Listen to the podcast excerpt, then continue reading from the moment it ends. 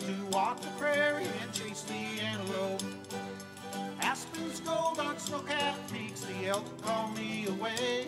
I can't keep my mind on working on this fine September day. I've got Nimrod neurosis, longbows on the brain.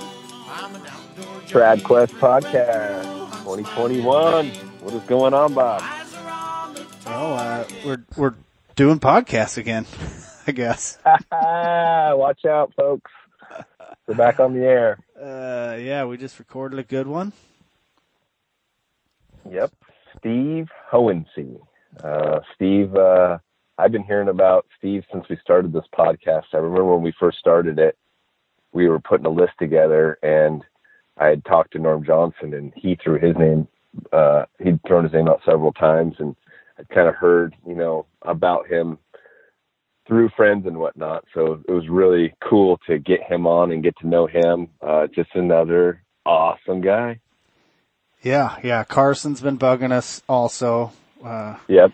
for a long time to get him on, and and uh, we finally did it. And yeah, just one of those guys that's just a bow hunting fool, that's for sure. So good interview. He's uh, he's been all over Wyoming and Alaska and and hunted Hawaii and and all kinds of places. So it's pretty pretty Africa awesome. and yeah, been all over the place. Yeah, and he seems to seems to have found a way to to do a lot of cool uh exotic hunts, if you will, or adventure hunts and, and traveling to go cool places. Uh, you know, without you know being uh, a real rich guy or whatever. Just Yeah, on a budget. You know, it's uh, on a budget. Yeah. you can tell he uses connections and just you know like he, he and you guys will hear in the thing just going for it you know i mean maybe one time you, you try it out and you go to a place and you might not have picked the right spot but then you meet a local or something and the next time you go you know what i mean like it's kind of keep working your way in and he's kind of kind of king of that i think so he's uh definitely a wealth of knowledge we'll have to get him back on to tell some more stories because we just don't have time hour and a half Yeah, for sure. I imagine before the internet that that networking was just a lot different yeah back then. I guess you were doing it more through the PBS or Comptons or um, you know, some of these forums were probably big at one point. yep Yeah, that's awesome. Well, um, we hope you guys uh, enjoy this one. If you guys can think of anyone out there that you know is out there getting it done, has a lot of experience hunting with the stick and string, and really no one's ever heard of them, uh, we love digging up those interviews. So hit us up at tradquestpodcast at gmail.com. Uh, anything else, Bob? No uh yeah thanks for patreon supporters. Get on there and sign up if you guys haven't. We got three tiers. There's lots of lots of good discounts on there. Um sherwood shafts addictive archery matt webb's bush vests and big stick archery liberty longbows. Uh yeah all kinds of stuff for the different tiers. So we appreciate you guys' Yeah. support and uh hopefully we'll just keep on rolling. This is the second one we've done in a week. This is the record. So this is, we're on we're on fire, and I think we've got a really cool one lined up for next week. So yeah, we do. Yeah. We do. I hope you guys enjoy these, and here you go, Steve Hohensee, TradQuest Podcast. Steve Hohensee. How are? Hey, you said it right. All right, I was wondering if I if I could nail that right. This is uh, James Orr. And we've James, hey, how uh, are you doing? Oh, I'm doing great. Thank you so much for taking the time out to chat with us. No problem. Um, the the vo- your voice is a little bit computerized sounding, so hopefully I can hear you How- guys okay. How how does it sound to you, Bob? Uh, you, you sound good to me. Steve, this is Bob. How, can you hear me okay? Do I Hey, sound Bob. computerized? Yeah, yeah, I can I can sound I can sound you just a little bit, hear you just a little bit better. Okay, good, good. Yeah, James is on a headset in his car because he's got a Uh-huh. bunch of kids in the house, so that might be why. Uh, about the same thing for me. I'm in downtown Recluse, population seven. There's a little herd of mule deer. I just had one get to 20 yards. Oh, there's a buck at, at, at 17 yards. nice. sounds like the place to be. Yeah, it's a little little breezy, but um, I'm I'm in the cab of my truck. We've we've got crappy phone service where I live, so um, to to do a good call, you have you have to go somewhere else. That's horrible. 2021. Uh, you're in.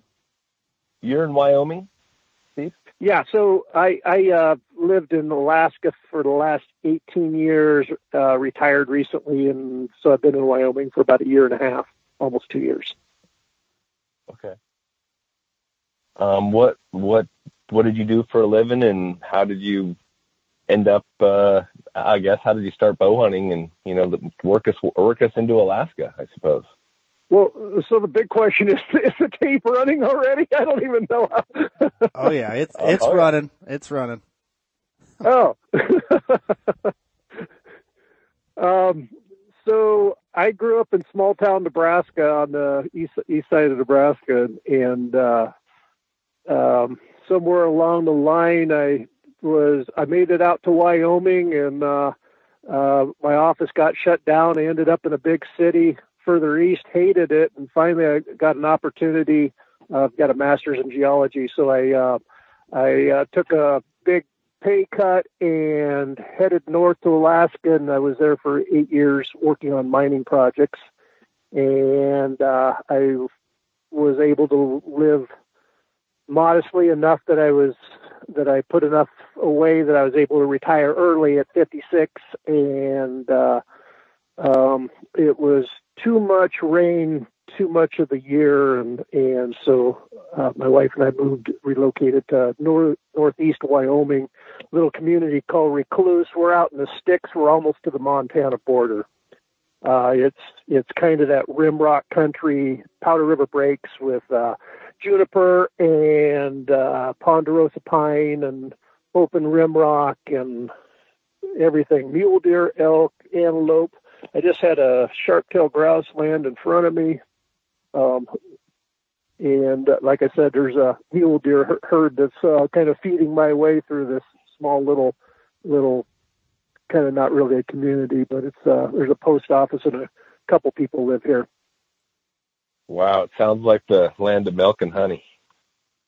So um, I, I I started with bow and arrow when I, I remember having a little hickory bow with suction cups when I was probably four years old, and then uh, somewhere along the line, my my uh, a couple of my buddies, when oh gosh, I, I was probably like nine or ten years old.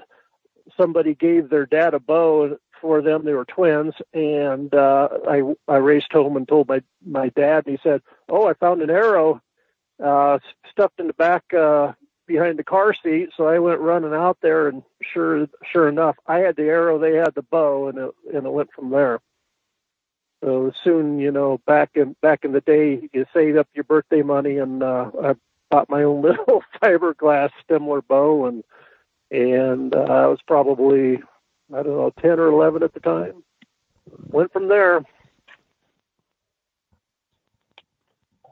Wow. Did, so was your, uh, did your dad do any kind of hunting where you started off with him hunting or? Yeah, yeah. Uh, he, he grew up on a farm in, in southeast Nebraska. And so, you know, uh, hunting cottontails was pretty much putting food on the table back in the back in the day. Um, he he was not a bow hunter, but a gun hunter, and we had uh, Brittany spaniels when I was growing up. So we we did some pheasant hunting um, on my both grandparents' farm in Nebraska. Okay. So how do you, Steve? How do you grow up bird hunting and end up being obsessed with traveling? I, I've looked at your senior pictures, traditional bow hunter and all that stuff over the years, and now you put yourself out on Instagram and everybody can see like you've pretty much hunted everywhere just about in the world and all with a longbow it looks like for the most part. Like how do you go from growing up, you know, being a bird hunter and being surrounded by rifle hunting and all that to being obsessed with uh, chasing critters with a longbow? Well, I, uh, I, I probably have been my my first animal I ever got was a barn pigeon, and followed that up with a cottontail pretty quick, and that that was once again I was probably ten or eleven years old, and then you add squirrels and every once in a while, and and just at, I was single for until I was in my forties, so I was pretty much free to do what I wanted to when I wanted with constraints, of course, on, yeah. on leave from work and budget. But I'm uh, pretty pretty good at spotting opportunities and uh, figuring a way out how to do things, not just by spending money, but looking for those opportunities um, that are they're out there. You just have to watch for them and and uh, you know I slowly expanded and uh, I some of the big hunt uh, back in the day I probably would do one bigger hunt per year you know something like caribou. This is like early early 90s where I you know out of school got a full time job and and able to do a little bit more and slowly build up um, and uh, you know um, I, I've I don't know if I've hunted all over the world, but I have hunted a couple times in some far off places, Mongolia for ibex and uh, South Africa once, um, Puerto Rico, uh, the Isla Mona trips. Um, if if you've heard of those, where we did a couple exploratory uh, hunts back in the back in the oh gosh late '90s, I guess it was. Um, and then uh, I was just getting ready to go to New Zealand. I was working on planning a trip, and I got the opportunity to move to Alaska. And it's like I think I'll do that instead. And then, uh, um, you know, greatly got to expand what I was doing, uh, places I got to go. There's, you know, I've I've hunted all over Alaska, not just the same place over and over, but I was pretty constantly trying new spots and new areas. So there's not too many corners of Alaska I haven't been in. Yeah, Alaska is incredible. I, I I went up there for the first time in to Kodiak this year, and just flying over is just you know for us down here lower 48 guys that there's roads all over and man there's just as far as you can see mountains yep uh, it, it is a wild place and that and that's just a little spot. You know, you compare the size of Kodiak Island to all of southeast Alaska, and it's like, oh, that's really not that big. Yeah. And oh. but it's big and and wild. Um, yeah, it's incredible. The bears are huge too. that's for sure. Yeah, yeah, definitely, definitely. I I uh, I like to hunt brown bears, but what I did is I, I always hunted somewhere where they didn't average as big, so you didn't get quite as intimidated when you when you started sneaking up to one. That's especially important when you're solo and uh, probably minimally armed, besides a longbow, which I, I probably hunted brown bears. Oh gosh, eight or ten times, and uh, probably five or six of those were solo. So you have to go about it in a different attitude. What what I would do is if there was two bears together, they were off limits. You had to learn how to read the bears and what they were doing. You wanted one that thought they were cattle and they're feeding on, you know, grazing on grass. And uh, you, you just you wanted to make sure you had one with the right attitude, not one that looked mean um, never two together because you you want to focus on that one bear. So that was extra important when I did my solo hunts. And I've been very very close, dozens and dozens of times with brown bears uh, on on solo trips where I probably only had my 10 millimeter at my side. And it, I, so, at first, I was carrying a 375 H and H, and it was just really awkward because you've got a defensive weapon in your one hand, and you've got your offensive weapon in your other hand, and you're. Uh, it was just kind of a. It it got in the way mentally of you needing to how you think to get those really close range opportunities.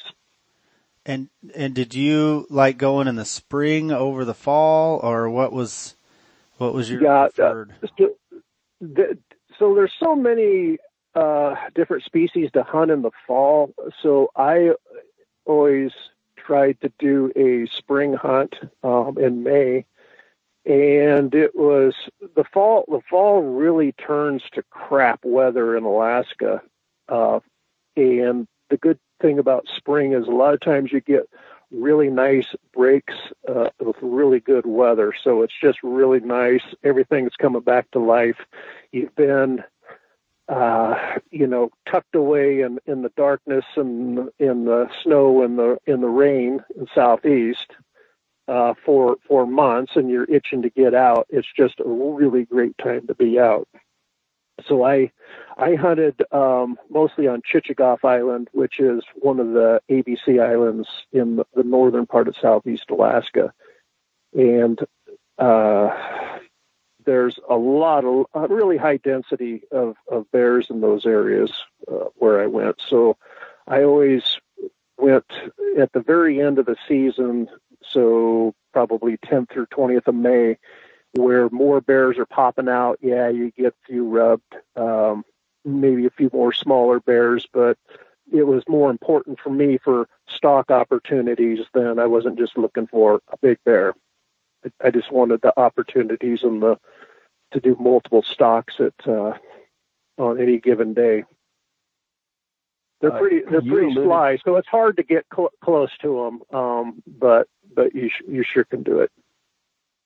So you were actually picking spots that had smaller bears to to be less intimidating. Well, That was the goal. Yeah, that's just kind of the way it worked out. But but uh, Okay. there, not that there aren't really large bears there. I I uh, got within about oh 35 or 40 yards of a of a 10 foot bear on on Chichagof one spring, and that is an absolute monster for that part of the world.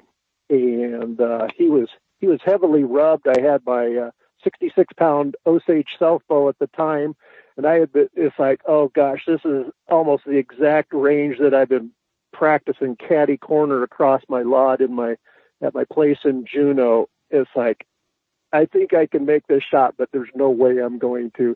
He is absolutely huge, and he walked by. There, there was nothing between me and him other than six foot uh, sedge. He walked over to another bear that I was had been watching. It was about a hundred yards away. It turned out as a big sow, and he bred her in front of me. That was cool. Wow. Wow. So is the fear of of him reali- inflicting pain on him and him realizing it came from you? Is that being that close and not wanting to shoot? Is that 35, 40 yards is outside of my range. I am a okay? an extremely close range guy. Uh, yeah, no, I thought so, you said you were closer. Okay. Yeah, it was like Gotcha. 35 to, to 40. Yeah. Yeah. Oh yeah, no, yeah. Um So, yeah, so you want to hear a close range story? So, I was so- just so gonna one- say, I'd like to hear a close range story. so I thought so. So so there was one day. Uh, I don't know if this was the same or a different hunt. Um, there there's this huge uh, bay with uh, it would be covered with four four to eight feet of water at a high tide. But when the tide pulls out, you would have oh maybe half to three quarters of a mile wide and about a mile or so uh, deep but it would be, you know, uh, like a mud flat with some sedge and stuff. So I spotted these two bears. There was kind of like a medium one and a smaller one over on the far side. So I I always use a small inflatable boat to get around. I park that sucker and make this big, huge loop, and there's this river that goes through this tidal flat. So I I pick a spot and wade and just barely make it. Actually, water goes over the top the last few steps and, and down into my my hip boots. And uh, so I I climb out of the river channel and dump my boots and go on my stalks. so I get over there, and it all the the Fred bear, you know, where he's tucked behind the rock and the bear's coming down the ti- the down the shoreline. That almost never happens. I've watched dozens, hundreds of bears, and almost never does that happen. So what you want to do is get in the wood line and get adjacent to them, and then when they feed, they usually feed out from the woods and stay in a little patch, and they usually go back into the woods. And so what I would do is get go down the wood line and get um, adjacent to them, and when they would feed back, hopefully you're gonna they're going to be close enough, and you can get a shot at that point. And so I do this, and all of a sudden I'm in position. All of a sudden the the, the bigger bear starts chasing the small bear, and I peek around this tree that I'm tucked behind, and all of a sudden I realize, oh crap, he's coming right at me. So what do I do? Do I pull my pistol or do I nock an arrow? So knowing me, I nock an arrow, and this bear comes into the woods at four yards. and uh, he just didn't hold still. I I never did see the medium sized bear again. I don't know where he went, but I thought he was going to be coming right after him and come right over the top of me. So a little while later, after the excitement was was gone, I it's like, well, it's getting dark, so you know, at that time of year, it's oh gosh, ten o'clock or something at night. So I go back across. I get back to the river to cross it, and I can't get across because it's been raining upstream. And the this little river is swollen, and it's like there's no way I can get across that sucker. So back about uh, actually right within a few yards of where I was tucked behind that tree, there was an old, uh, probably a trapper's cabin that had collapsed, but one of the one of the corners was still kind of upright so I went in there, tried to light a, light a fire. My my only lighter was frozen up, and I couldn't couldn't get it to, to work. So I was soaking wet. Uh, remember, the water came over my boots.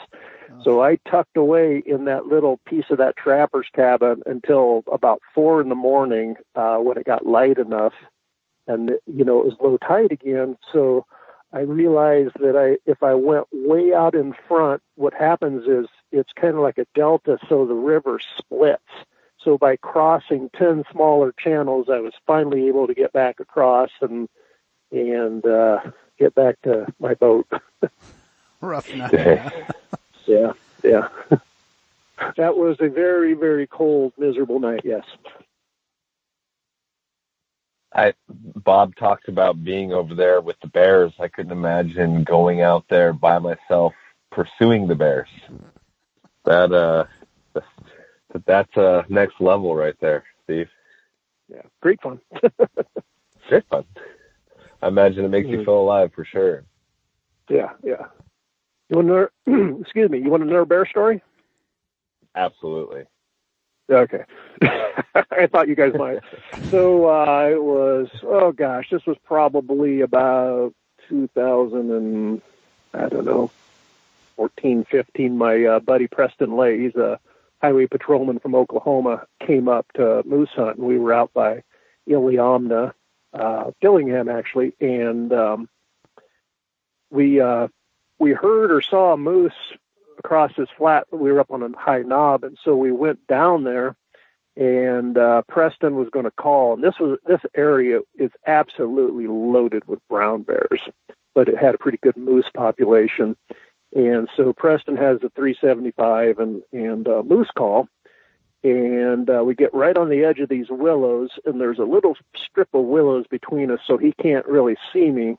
So he starts calling, and uh, in a few minutes he hears we hear this uh, thrashing of the brush and Preston's like, "Oh yeah, moose is coming." So he doesn't want to spook it, so he lays down on his back just to keep a low profile.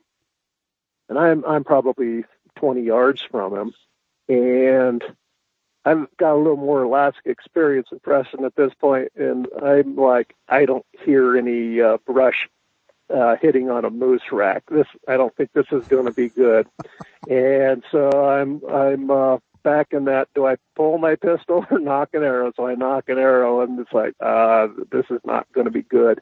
Nine foot brown bear shows up in the uh, willows about oh, 15 yards from me, and I'm looking for a, a shooting lane to to work my arrow through there, and just that last little bit, you can see the bear's eyes roll over, and he he spots me, and thank God he left because he was big, and and Preston Preston still still thinking I've got a moose, you know, a few yards away from me. I'm about ready to get a, a shot at a moose. So that that one was probably the biggest pucker factor that I've I've ever had. It was just a big bear, and he just you know had that look in his eye that it could have could have gone bad real quick. So that that that one's probably best that he ran off. have Have you ever shot at one and, and had him react negative towards you? Bears, absolutely not. Um, I I have I've killed two brown bears with my longbow. The first one was in 2009 on a on a solo hunt, and uh, it went. Oh, the sh- I think the shot on that one was 13 yards. It went one yard and fell over dead. Wow. I it's like, huh? You have to write that spot down. Uh, my uh, my second one um, was shot at 17 yards in probably 2017, I would guess, and it it probably went I don't know 70 yards or something, but it was just uh, the classic double lung, like like uh, you know a typical shot on a deer would do, where they do a quick burst and all over. Um, that's I, I have not every every brown bear that I've had has just they when they know you're there they want to get away from you. It's like humans humans no good. I'm I'm too close. I'm getting away. So I I think different bears in different areas react differently. In in that one in in Dillingham that time, I I did not have the experience with though that population of bears at that time. So I I didn't have a good feel for is that the same reaction that they would do? I I knew that was kind of the the predominant reaction I get when I hunt on Chichagof. So um, I I did uh, the year after I got my first bear in 2009. There's a the limit's one every four years. So one of my buddies um, up there I took him to my same spot. We got on a uh, eight and a half foot for right away the first first evening of the hunt, and uh, he shot it and got one lung, and it was coming um, back into the wood lines right over the top of us, and I had to make the decision. Uh, I was the a rifle bearer on that trip, and and kind of the guide, and I had to make the decision to um, to administer the lead, and at ten yards, you know, it was coming in our direction. I don't think necessarily he that bear knew that that we were there and he was charging, but he was coming over the top of us. So there was really no choice in that in that instance. Uh, turned out it was a 15 year old or eight and a half foot is is a pretty pretty healthy um, bear for that for that area. What kind of physical weight do you think a bear like that is? Oh, that one in the spring was probably oh maybe six hundred. That's a big definitely over five hundred, probably six hundred, something something like that. They're you know, they they have a pretty long long winter where they're not getting much and we're we're hunting them, you know, pretty quick after they've come out of their den at high elevation and and they work down down to the uh the beaches pretty quick and get those sedges in those flats. Are they edible in the spring? Uh, no. no.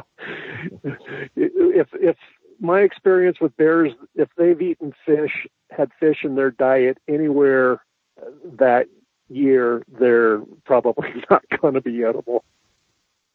Copy. Um, yeah. So, uh, yeah, some of the, I've I've always heard some of the interior grizzlies when they're not on a fish stream, which some some of those fish runs get way up in there, but uh, that, that they can be really good, and you know it's believable. I've had some of those uh, bears, black bears that have been on berry patches, and they're phenomenal.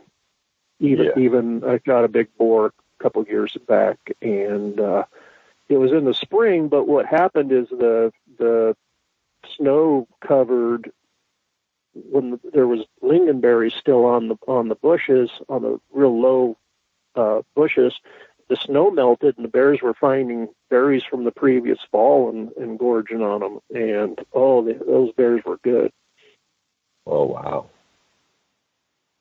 Okay. So was it? Uh, wanna- go ahead. You you guys want to talk about a different species for a while?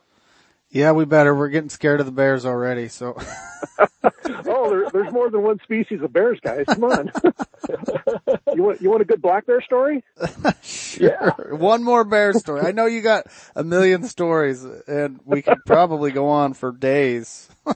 Yeah, it's true. Uh. So uh, it was probably the first year that I was a resident. Uh, a uh, buddy who lived in Fairbanks. We we hunted a small pocket of, of sheep, and we we canoed into this area, and but then we split up. Uh, while he was off killing a 38 and a half inch ram with huge bases, I was floundering around trying to find a pocket of sheep. I was into some the day before the season, but they left.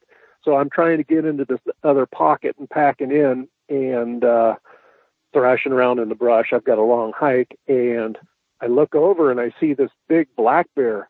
And then I realize he's stalking me. oh, crap. so I took personal offense at it. So I quick took my pack off. I've got a, a takedown longbow. I'm getting that sucker strung up and an arrow out of this tube I've got strapped to my pack he's at 10 yards and just kind of starting to circle me. And just in the la- you know is probably about three seconds away from from him getting hit with an arrow. And and he's like i don't think some something's not quite right here. This is not a moose or a caribou. And he he, he wandered off. So he was a 350 pound uh black bear. He was plenty big, and this was an area where the black bears are known to be extremely aggressive. So that was that was probably actually one of my my bigger deal um, bear stories right there. Occurred, huh? So you've mentioned uh, that you know you've gone on a lot of these trips, um, and that you've been able to find a way to do it. And if you look hard enough, like maybe tell us a little bit about that, like how you pick these adventures and and plan them, and you know maybe give us a little more information on that. Uh, so so I, I probably just look for opportunities where you can do it yourself on and and just not spend a lot of money. And uh, some of my you know pretty good trips have actually happened in in on the Hawaiian Islands. You guys have seen a few of the photos that I've put on Instagram lately. Um, it, it was really convenient from Alaska to get to Hawaii. It was the the easiest place to fly to other than Seattle and who wants to go to Seattle, right? Right. So so I could I could get a uh, I've- just had a doe mule deer come and pose and he's she's watching me from about 10 yards away. so sorry, I got distracted. Uh so so by by getting um cheap flights out of uh I lived in uh Juneau for the first eight years in Alaska, and then I lived in a small community called Moose Pass. It was on the Kenai Peninsula, about a little over a hour and a half off out from uh, Anchorage, and especially from from Anchorage, you could get pretty affordable flights uh, to the Hawaiian Islands, and uh, if you do kind of uh, do it yourself kind of thing and figure out how the system works in those public lands or I got lucky and, and met a few people from Hawaii and it's like, oh yeah, come over hunting um, where you're, you know, going out with locals in spots that they've hunted their whole lives, um, you know, they they know where to look for the game and win. But there there's some good public spots in in some of the islands too. So I would go most years that I lived in Alaska. I would go once a year, especially at the end, and then occasionally I'd even go twice a year. Just um, where I would go for ten days and and just hunt hard, take lots of arrows, and every not every trip you would really get into them heavy, but every once in a while you would you would find spots where animals were just thick, just target rich environments, and and it's just a lot of fun, especially the goats. Um, when you get into a spot where there's the feral goats, there can there can be lots of them, and it's just um, you get way more opportunity for uh, shooting than you, than you would on an average North American hunt. So uh, just a lot of fun. Um, usually did it Sounds during the winter the winter months when you know you need a when you're living in Alaska you need that break from the darkness and you need to get out stretch your legs. So done a lot of lot of those Hawaiian hunts. That's Um, it's on my bucket list for sure. I have a few friends over there, and mhm. it seems like a pretty awesome place to go bow hunting. Yeah. So other other than the Forbidden Islands and the you know the privately owned ones and the there's yeah there's one small one I only can't even remember the name that I I think Lanai. I've hunted all of them but uh no I've hunted Lanai. Uh there there it's a smaller than island than that. and I don't think you're even No, I've hunted Molokai too.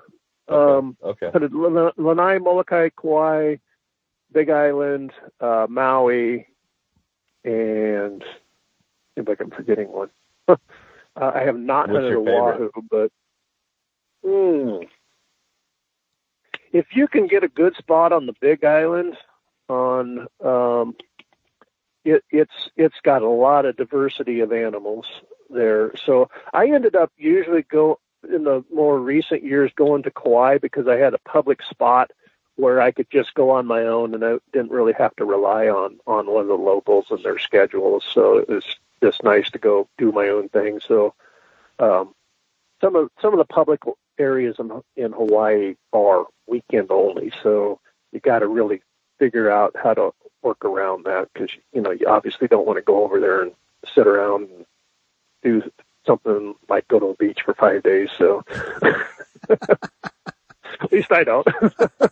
So, you, how do you get around that? Just by being able to hunt private during the week, or Uh, so so yeah, mixing it up with that, or when I hunted the Napali Coast Trail, uh, you could do that any three consecutive days. So it, it didn't matter that it was a weekend. So I would try to plan it where I could hunt one of these other spots, like on the weekend, and then the Napali Coast Trail. And I promise you, when you come off of the Napali, you're going to want at least one full day to recover because it's it's surprising uh, how hard physical.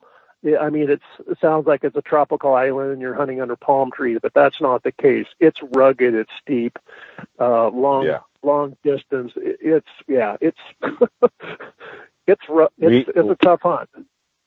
I I went there. Oh, it's been 20 years or so for my honeymoon, and no hunting involved, but. Um, I did go to I did go to the base of that trail and, and climb up it a little bit and and it, it's it's some rugged country for sure. Yeah, yeah. Uh, the Waimea Canyon uh, has an open season, but it's only part of the year, and I, it might be weekends too. So if you can time a trip where uh, you get into Waimea Canyon, that, that would be another good one to to add. And it, you really have to time it on Hawaii between them doing uh, eradications, you know, by gun hunts and Right. and helicopter shooting. Um, if you can time it around around those where they haven't done one of those for a while, then you can really really get into the critters. Okay, that makes sense.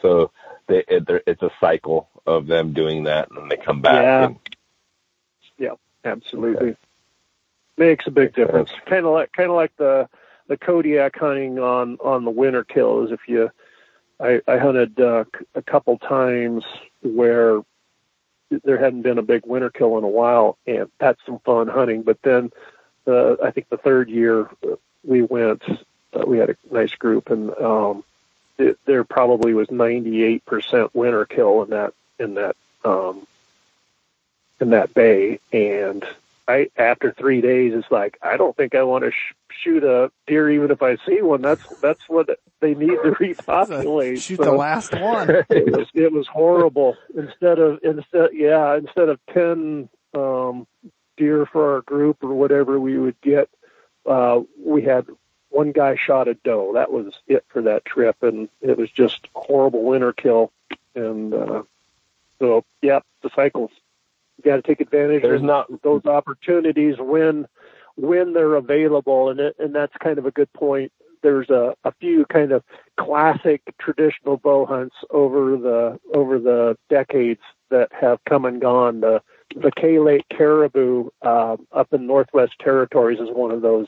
It was such an awesome place. Uh, you, you go and you boat, and there's just huge groups and lots of stalks. And now that whole herd has kind of crashed, and, and you know the Quebec Caribou thing, where the I don't know if it's all the herd crashing or if some of it's politics too.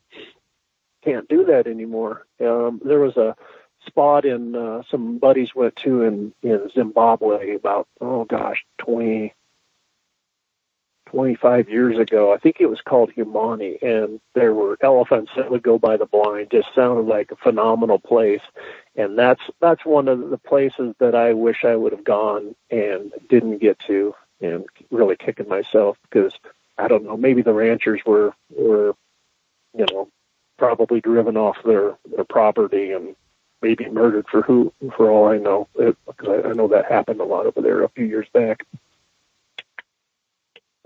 So uh, when when you hear hear about something, start making plans. Tomorrow, Makes sense. uh, don't wait for tomorrow because tomorrow doesn't come.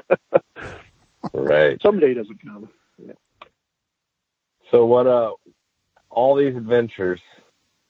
Uh, what's what's your go-to now, or uh, has that changed? Like, what what do you what do you uh, look for for for the next year? I mean, what, So what, uh, yeah, what- my what- what- my life definitely changed uh, two two years ago when I retired and moved out of Alaska. So you know, uh, a lot of the species that I hunted up there, those aren't the species we have here. I um, my wife and I were able to buy a a small ranch, and when I when I say a ranch in Wyoming is anything over 40 acres. so we're over 40 acres for sure. So we got a small ranch, but the beautiful thing about ours is it backs up to about a thousand public acres that's landlocked. So I've never seen anybody back there. Oh, so it's kind of kind of kind of like buying um, uh, 1,100 acres for a price of a hundred, kind of thing. Uh, Nice. So we have mule deer year round. We have elk, black bear, mountain lion. Um, we're in one of the best antelope areas in the in the country, but they're n- we've only ever seen one on our property, but they're they're miles away. We're only about two and a half miles from Montana, and uh, got so I can I can hunt both Wyoming and Montana. The the whitetails that we have, they move in in May, and this has happened the last two years. Still trying to figure out what's going on. They move in in May, and the first week in September they leave.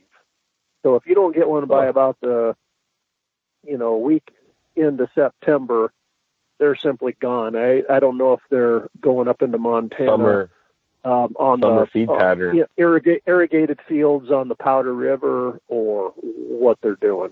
I have no idea, Huh. but all I know is we had a whole bunch of spikes a year ago, and this year we had a whole bunch of little uh, uh, 80 inch uh, eight points. so they grew a year. so ho- hopefully we'll have a whole, whole bunch of 130 inch deer running around next year. Oh, fun, fun. Uh, so yeah, we have elk, but they're they're kind of patchy and they uh, they they kind of tr- seem to travel through in the middle of the of the night, and I don't know, they're somewhere deep back. There's about an eight mile set of hills. It's about oh gosh, 30 miles long. Powder River Breaks, where it's pretty pretty rugged and ponderosa juniper. They're back in there and they move through down into the fields at night and come through us, I guess. Um, we actually, I didn't realize this when I bought the property because I just didn't see much sign. There must have been a winter kill, but we actually have lots of Merriam's turkeys and and so historically, I haven't really been much of a turkey hunter, but I'm ramping up on that. I got a couple this fall. Uh, I got a nice tender young hen, and um, then I got a smoke phase uh, tom um, later in in September. It's kind of it's just a color phase of a of a turkey. It's kind of a kind of a silverish bluish gray color. Huh. Interesting thing. First, I thought it was a domestic mix, so I was trying to take it out of the population. And when I got it, then I started doing a little more research and realized it was what they call a smoke phase. Oh, so I, some I, of those feathers. I did get uh, always the wing feathers.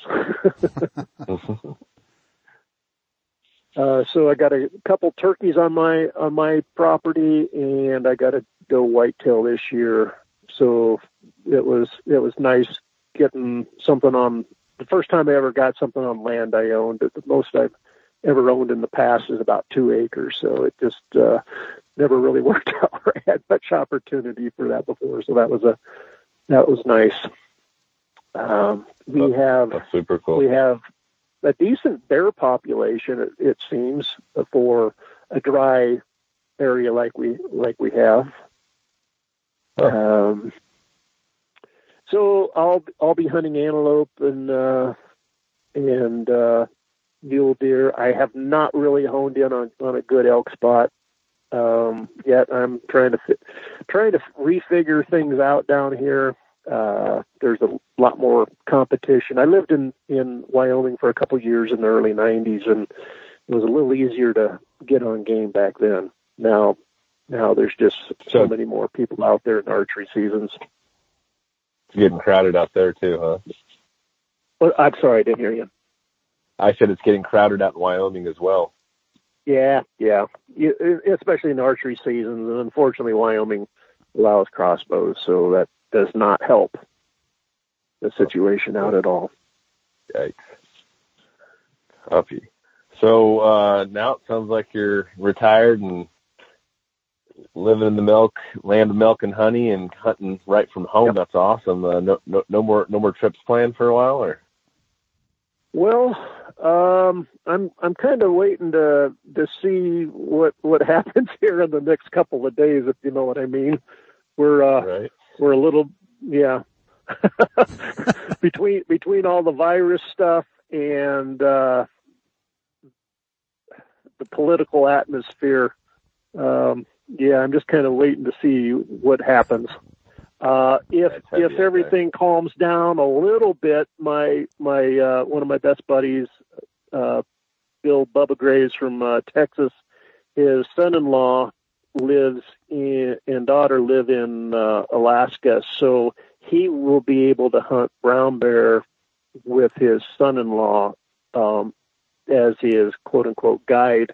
So right now we're talking about going back to the uh, same spot from bef- that we've been in the past. He he went with me the last two trips and was kind of a combination gun bearer and uh, cinematographer.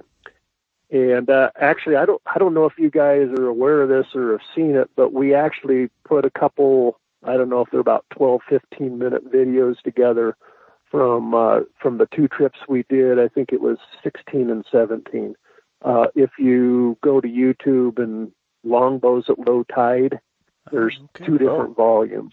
So go check it out. The second one, unfortunately, is a little hard to find, but the first one is is pretty findable. Okay. Got some, um, pre- got some pretty good. low tide. Yeah, longbows at low tide. Okay, I'm gonna check that out. I just thought of a great idea by talking to you guys. My I got three daughters. My oldest one's uh, going to be 17 this year. I've got to get her married off to Alaska. That's right. I just it just dawned on me. I just did the math just now as you were saying that. I was like, it t- took you long enough. yeah, I know my wife's not gonna let me. that and that's there, the kind of that's the kind of opportunities you got to look for. You know. Okay, okay. Yeah. I'm, a, I'm already planning. I got a two year plan I'm going to put in place now. Uh, and there's more You- men in the you guys than don't- women. You guys don't even know what my favorite game animal to hunt is, though, do you? No, we don't. Really? Mountain goats, absolutely. Now, but you it's a young man. It's the young man's thing, you know. With um, my my old man knees, it, it doesn't. I can go up pretty well. Going downhill is ab- absolute hell on them. Uh, yeah, I hunted mountain goats most years. I it, it all started for me when I lived uh, in the lower 48 uh, back in the oh most of the 90s and all the 90s and and I drew a Colorado goat tag in 1998 and it was all over for me then and and uh so when I when I moved to Alaska it was goat goat hunting was was number 1 pretty much. And uh, usually got into them pretty well. Um I I had the horrible habit of picking, you know, it's like, okay, I'm going to go goat hunting on September 1st through the 8th, you know, and then I would, it would be, I'd get out of bed on September 1st, my gear would be packed, and I'd look outside, it'd be pouring rain, there would be fog down to 200 feet, and where you knew there was a goat mountain yesterday, there wasn't a goat mountain anymore. It was just a, a wall. You couldn't see anything. I had horrible luck picking the week where the fog would roll in, and that that saved more goats than anything.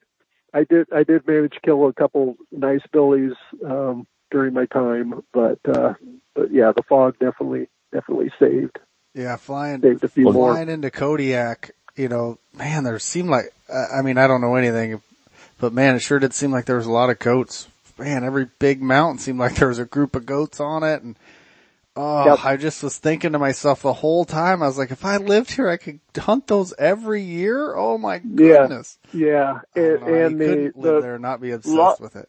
Yeah. Lot of the problem with goat hunting is you're you're probably starting out at sea level and it is the most unimaginable thrash through brush um, for five, six, eight hours just to break out into the alpine. It is absolute nightmare um, to get into a lot of the goat country. What it seems, you know, you you take off and you you fly over and it's like oh yeah, you just go up that ridge and it's just it's just an intertangled mess to do it. And so so getting up to them because you, you don't have alpine lakes in a lot of that goat country where you can land Mhm. uh, get dropped off with a plane. So I don't know. Maybe I have not hunted goats on Kodiak. Maybe there's a, a few more spots where you can do that. But but where I hunted in in uh, northern southeast Alaska most of the time, that simply was not the case. And it was go down a, a trail or get dropped off by plane at sea level or occasionally boat in at sea level and uh, and go up. And So- and so most of the, so when you did those hikes and you got up above timberline, um, so, you know, kind of like it's probably similar to the Prince of Wales, Alp, you know, like early season blacktail stuff. But once you got Yeah. up there, were you good? I mean, you had enough above high country to hunt for your whole hunt, or did you have to then go back down and go up the other? You know what I mean? Yeah, pretty much. Pretty much, if you're going to go up through that stuff and get up to the alpine, you won't have a. You would have to be a superhuman to be able to to go back down and then go up to um, back through it again to another uh, alpine complex. It it takes that much out of you that you know. Yeah, it would be. I can't even imagine doing that Again. twice back to back. Yeah. So one one area that, So that I started hunting was it, it was you, you had to kind of be patient and not just you know go all over it. You might you might watch um, a billy, uh, you know, three billies in a group for a couple days, and they're just kind of somewhere where you can't really get to, and then all of a sudden it's like it seems like those are three buddies and they hang together, right? No, that one gets up and he and he leaves and goes somewhere else and does something else, and uh, maybe he just moved into a a spot where you can you can get a stalk and and uh, you know there was this one this one nice ridge, but there was this kind of really sharp cut in it that um, that I don't think I could have gotten across it. What what tended to happen is I always were was into enough goats on the side I was on, and there was a bigger mountain over there. Occasionally, I'd see goats on it, but um, I don't think I could have got to it. But I, luckily, the times that I was over on the uh, on the main ridge, uh, there was enough goats to keep me occupied, and so I, I never had to push and try it. but I, I have gotten into some really bad bad spots in goat country before. That's definitely my uh, my closest calls with with death I've been in in uh, goat country for sure. There's no doubt about oh. that. Can you share a story with us? I was thinking about one particular spot. So, so one of my best buddies is uh, Ben Penny. He's uh, much younger than me.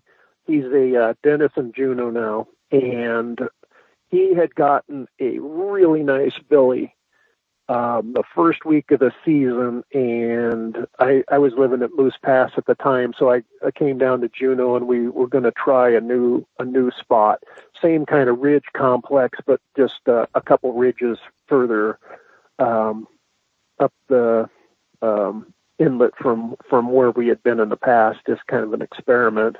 And so we didn't really know the the best places to to work up. So we started working up this this uh, uh, chute, and we kind of we got to this spot where we couldn't go up anymore, but then and I was ahead of him, but I couldn't go down. And so it was one of those things. It's not like it was a 300 foot cliff, but it's one of those things. If you slide a couple feet, you're going to start rolling and bouncing down this thing um, that's probably you know 60 degrees, not super steep, but you're not going to get under control. And somewhere along the line, Ben was able to get a hold of an, an alder and kind of do this pole vault maneuver where he pulled himself up as I'm sitting there uh, clinging on to the side of this um, in the chute on this little cliff, and I see his feet kind of up above his head as he's kind of pulling himself up this alder. He gets up this this little wall, and he's able to kind of go up this little ridge line and get above me. And at this point, we're trying to figure out how I can't go up, I can't go down. And finally, he says, "What ha- what would happen if you took your your hiking stick and chipped little rock holes in the rock and went sideways, and then get a hold of this alder and I'll grab you." And so I started chipping uh, little loose rocks away just to get these. I needed about two steps to um, to where I could reach up and grab something more solid. I did that, and uh, he, while I'm grabbing this alder, he's he's grabbing by the the nape of my neck and and pulling, and you know, and finally finally worked out of it, and it, it was it was really hairy. It was it was spooky. it's one of those things that you're just kind of on the on this cliff edge, but you're okay for the moment, but you know that you can't stay there very long. Um, you're okay if you don't move. Because there was enough water and mud, you know, kind of sliding down. And uh so yeah, that was that was probably the the sketchiest spot that I have been on been in on a goat hunt. There was one time I was that, I had to I was more crossing scary than the brown bears for me. Yeah, yeah, definitely, absolutely, no question. There was one time where I was had to go across this little slope, and it it was once again as yeah, I don't know, 60 degrees or something, but it was slick vegetation, and there was this kind of a little rock rim on the top, and I kind of had to hug that. But the problem was it, it as I was moving across it, it started raining, so all that vegetation was getting really slick. And it's not the and so if you if you slipped, you're going to slide about a 120 feet, but you're never going to get control again. You're going to shoot over an edge at the end of your slide. So, goat hunting. Love it. Love it. Like some, you like some danger. So, um, what else besides uh, almost dying from bears and goats? What else has been dangerous for you out there on these adventures? Hmm.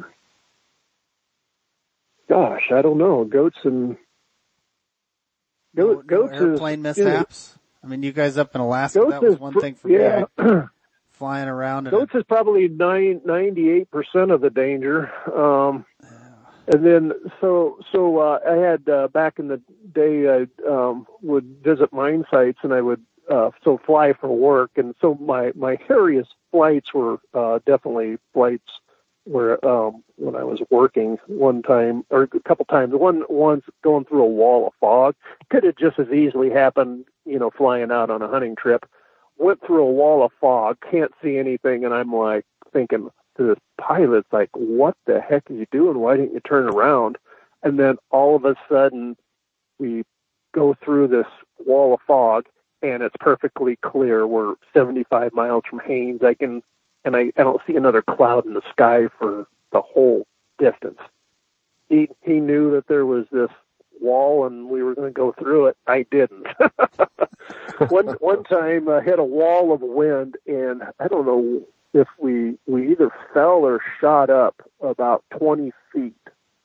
Um, just hit this it just this wall of wind, and it, yeah, I don't I don't remember if we that fell fell it, but it, the plane just lurched and it's like whoa. First thing we did, turned around, went home. but yeah, those those were work trips, but just as easily could have happened on a you know fly out for a hunting trip.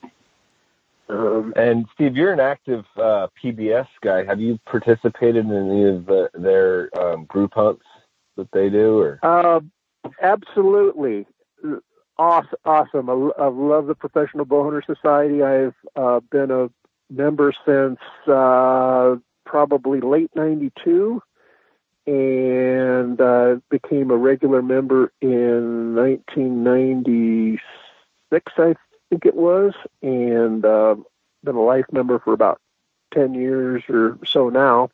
Um, I actually organized the the three Kodiak hunts. Uh, I think they were 2015, 16, and 17. We had eight to ten guys on on each of those. Um, I've been on one membership hunt in Nebraska and one in Texas. My my buddy uh, Bill Graves puts on in the Davis Mountains of West Texas. Awesome spot, uh, really rugged mountains. Um, I went on public land? back. Uh, no, he he uh, runs a Boy Scout program on this huge ranch in, in in the Davis Mountains, and so he's got special access to it. So Oh, he's able to take uh, a couple groups in there. Um, Very did uh, did that uh, salt marsh hunt that Jeff Holchin puts on uh, last February in the in the Savannah, Georgia area. You, it's the Oh. needle grass and just grass. There's hardly any trees out there, and you're just wading through the grass. And there's a decent number of pigs out there. Uh, so I, yeah, I did that in February. Seems like I've done another one or two along the along the way. Um, I'm help Very cool. organizing with Mark Bewig uh, Black Hills turkey hunt uh, for this April.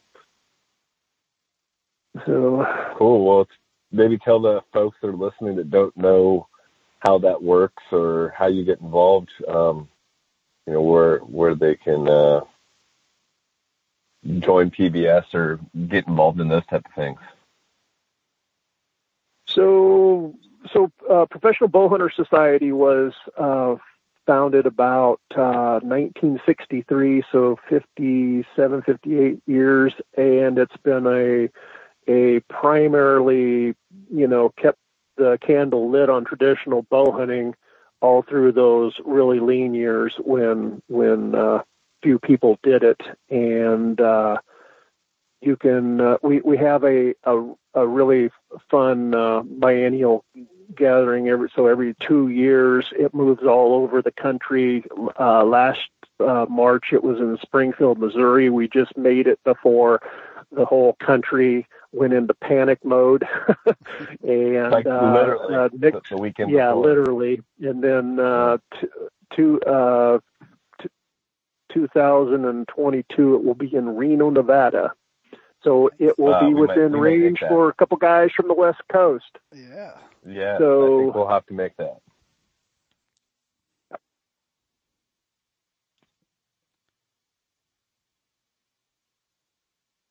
Are you there? yeah i thought i lost you for a minute Oh, okay. Yeah. Uh, but yeah, it, it being uh, close to the West Coast, uh, I, I went when it was in Portland, Oregon, many moons Oh. ago, and I think when it comes to Nevada, I'll have to. Were, were you at the Portland one? Yeah, I I just had gotten on the uh, council for the Portland one. I was a councilman for a year, and then I was uh, I ran for vice president and was elected vice president. Um, so instead of doing a full three year term on council, I did one year and then a two year vice president ter- uh, term. Okay, well then I guarantee I was so new to the whole thing, but I'm sure I shook your hand. I went with Norm Johnson and got introduced to a Okay. million people uh, Okay. uh, that I did. I was I was a tall, good looking guy running around. I thought that was Barry Wensel. yeah, with with Gene on his shoulders. Oh, that's awesome. Uh, why, why don't you share with us uh, a little bit about, about your equipment? I can tell from looking at Instagram you're a Sherwood Shaft guy. As a matter of fact, Carson actually turned us on to you. Um, so maybe tell so us yeah, a I, little bit about. I yeah, I shoot a just a, a real basic longbow. Um, uh, either one I've made or um, more the Howard Hill style American style longbow. Um, something real basic, straight grip. I have only ever shot one arrow out of a longbow. I think that wasn't wood. There was we were just uh, in Hawaii at my buddy's place, and I just ended up with a carbon arrow one time in my hand, and it's like, well, I'm gonna have to run and get my arrows, and it's like, well, I'll shoot this. So that was the only time I ever shot a carbon arrow out of a longbow. Um, so yeah, I've shot cedar, and then I've started shooting Sherwood shafts. Gosh, uh, I'm sure it's been ten years ago, and somehow I talked the boys out of um, sending me every once in a while. They'd experiment with different woods. I've gotten to shoot uh, sugar pine and larch and a few other oddities that they've made over the years that that most people I don't think they they kept up with that. I think pretty much they occasionally if they find a nice larch tree will will uh make some but uh you know yeah I've used their Douglas fir for quite a few years now. That's that's pretty much all I use.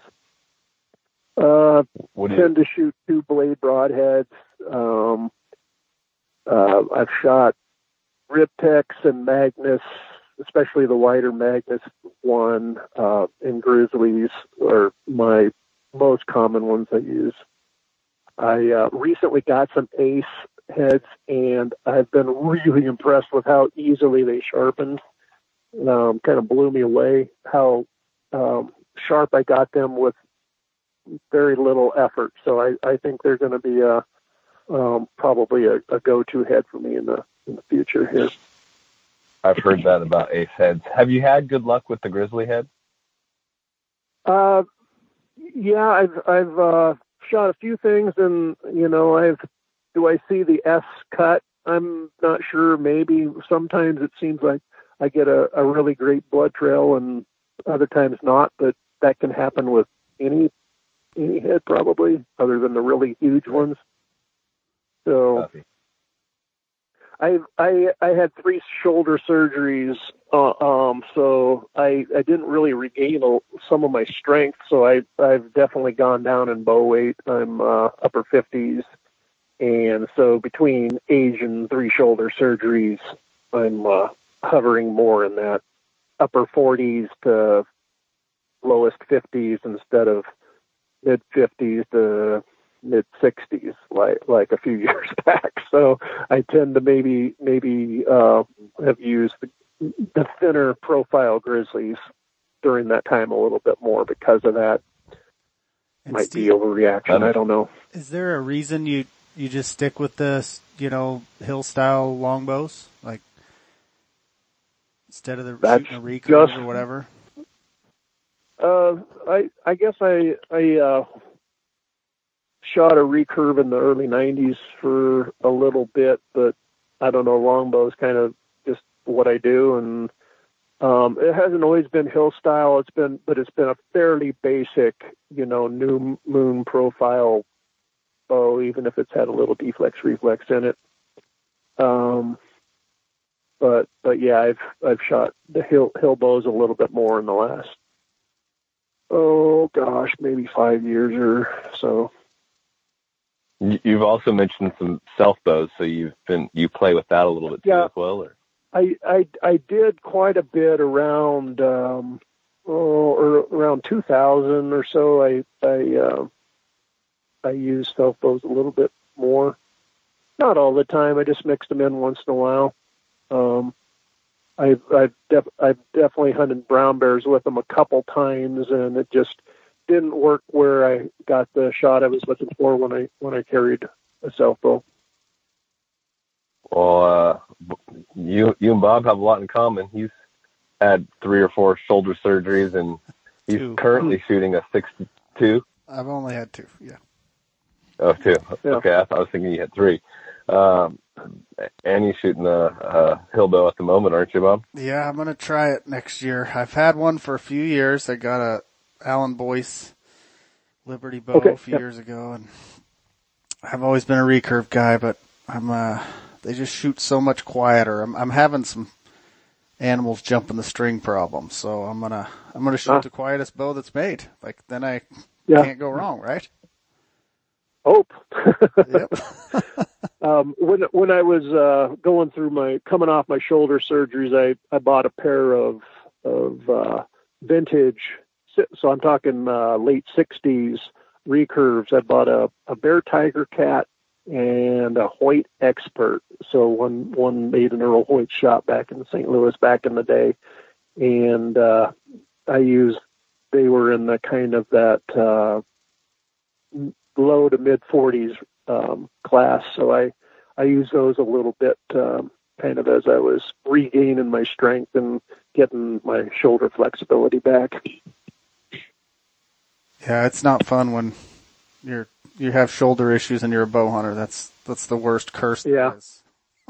Yeah, it it it, it was all all happened. I was actually. Uh, you guys are in Oregon, right? Both in Oregon. Yep. Yes.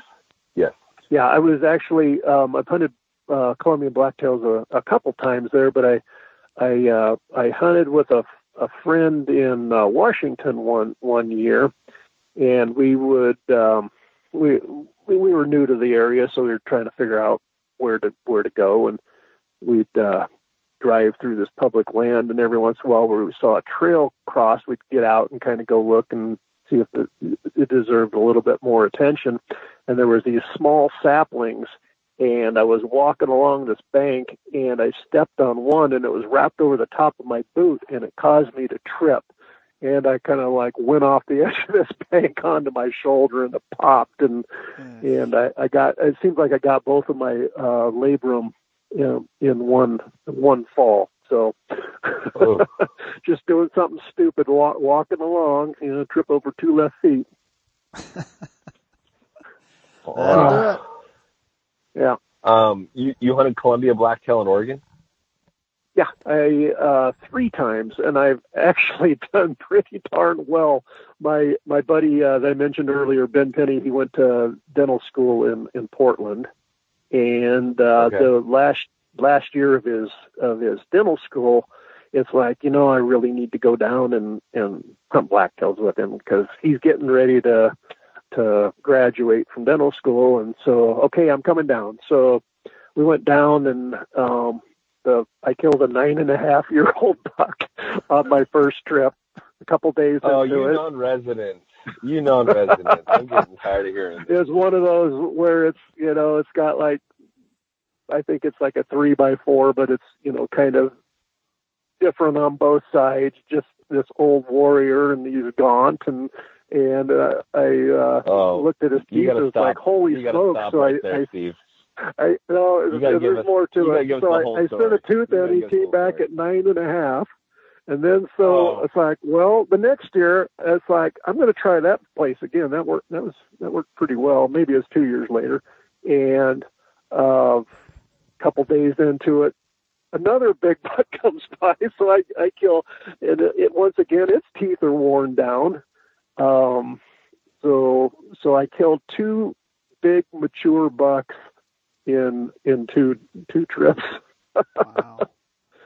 So I went back Um, the next you- year thinking that I was like, oh, I got this nailed down, and then uh, I I had a not quite as big of a buck, a decent one, but it was like the last couple minutes of daylight. It was pouring rain, and I'm like, this isn't going to end good, and I can't quite see it well enough, so I I passed, and that was my best opportunity on that trip. So I'm I'm two for three. Well, I'm I'm really obsessed with blacktails, so I got to ask you a few questions. Uh, what what uh do you recall the days that you killed those bucks on? You know, before Thanksgiving, after Thanksgiving, like the time frame, and Yeah.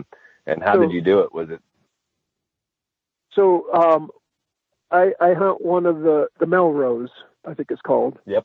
And, and that's the late season is one of those that opens a week earlier than Yep. than some of those other areas. So it would have been both of them would have been in the in the in that week before those other areas opened up. okay? First week. Okay. Yeah, yeah. Um, and so basically, Were you guys tree stand hunting them, or Yeah, yeah. So basically, what what we what I have been doing is looking for for structure that where they they move through a particular area. You know, hunting. You know, looking for looking for funnels with tree stands. looking for funnels? Yep. Is that, isn't that the way I'm supposed to do it? Sounds If there's like a different way, I don't know about it. That's how we do it. That's how we do Okay. it. But I mean, a lot, a lot, a lot of people don't tree stand hunt them. You know, it's more common to have Yeah. people rattling them or, or road hunting them or still hunting them or trying to spot and stalk them in the oaks. So um, I was Yeah, just curious so- on how. So the the the first buck I killed when I I uh, I shot it and then I you know a little bit later I, I get down and I'm like 15 yards or so into the trail and I look up and there's this nice three by three looking at me at 15 yards. Wow. Just a thrashing between that other deer or me or something and he thinks it's oh maybe there's a doe. I don't know. Yeah, I think So, it uh, seems like uh, Norm Norm had mentioned you guys coming. Uh, Norm had mentioned you coming to town and, and hunting uh, blacktails back in the day. It seems like I've heard the story. Yeah, I I had mailed some tree stands to to Norm on my I think it was my second trip since since Ben was Yeah. no longer in Oregon. I, I mailed a couple tree stands down and uh, um, I didn't really have Yeah. much ground support anymore in the foreign country. Yeah, you know? that makes yeah, that makes sense. Yeah, for sure. Uh, well, we've been kind of keeping you on here for a long time. You've shared a lot of uh, awesome stories with us. Uh, you want to possibly leave the listeners with uh, maybe some maybe some advice on uh, adventure. Well, back to earlier on in our conversation where someday never comes. Uh, I've heard that story a few times where somebody was was saying, "Yeah, I'm just gonna I'm gonna wait a few years until my uh, kids get out of school or whatever, and something happens where they're no longer able to to do that trip and uh, that they had dreamed about for so many years. So you you gotta you gotta do it while you you can and while you're you know physically able. Uh, you know, like for for me, it's like I came close to going on a water buffalo hunt in Australia before it was a common place and now there with my shoulder issues there's absolutely no way that i could do that anymore that would be a, a good example of yeah. the opportunity lost you know so uh, take advantage of the opportunities while you can while they're there yeah i think that's, that's solid advice. advice for sure yeah you're a great example of taking advantage of it because you've you've done it all not hardly. well, a lot of it, I should I say. well, you've done you've done a lot for a, a regular uh, blue collar bow hunter like ourselves. You know, um, yep, you, yep. like you say, you found those you found those uh, those trips and planned ahead and, and made them happen. And, and I think that a lot of us uh, look at that and go, well, how do you do that? It, it, it's obtainable. You you just have to. I've you know, with me, I've already told my wife, I'm like, hey, thinking you start telling her now, a couple months ahead, you know, I'm gonna go to California. The I've been invited to go pig hunting, and oh yeah, that's nice, honey. I just keep saying it until she realizes it's a thing. Yep, that's right. That's my tactic. you got you got to tell them instead of asking them. yeah, you just keep bringing it up, bringing it Damn up, it. and she just kind of realizes it's what's happening. So uh, that's yeah. I don't know. Uh, that reminds me of a story. I don't want to tell it on on uh, over the airwaves, but uh, sometime we're, while we're uh, where we're not on the airwaves, like that impl- implicate my, one of my buddies. I got a pretty good one.